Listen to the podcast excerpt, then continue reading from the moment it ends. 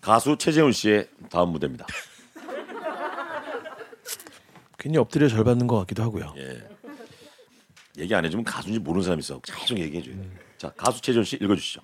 자, 박영미 씨의 사연입니다. 박영미 씨.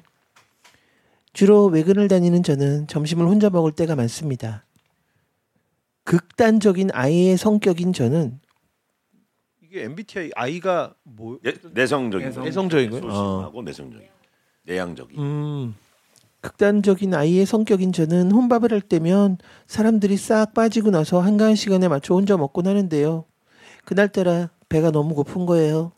그래서 한참 붐비는 시간에 식당에 들어갔죠. 역시나 만석으로 자리가 없더군요. 그때 사장님께서 저 혼자시면은 여기 혼자 오신 분이랑 같이 합석하시면 안 될까요? 하시더라고요. 아, 오. 아이는 힘든데 그러니까요.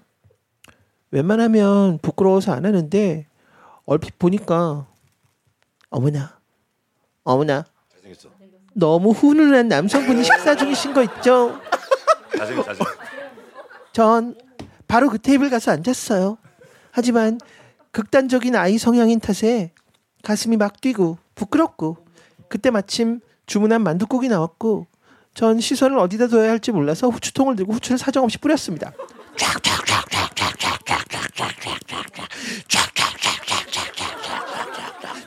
계속 부려? 한 통 한 통 다 섞였는데. 예. 그때 앞에 앉아 있던 그 남성분이 저를 보시면서 조용히 한마디 하시더라고요. 어? 저. 웬 이쑤시개를 그렇게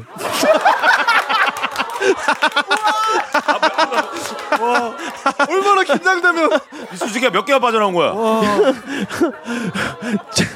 제 앞에는 이쑤시개 수십 개 수십 개가 빠진 만둣국이 놓여 있었어요.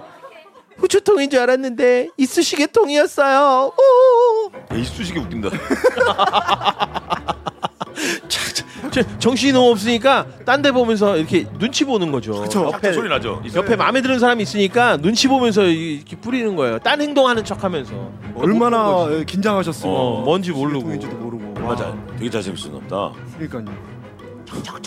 이 남자도 한 10개까지 말 안 하려 그랬을 거예요. 이 사람이 뭐 하는 거지?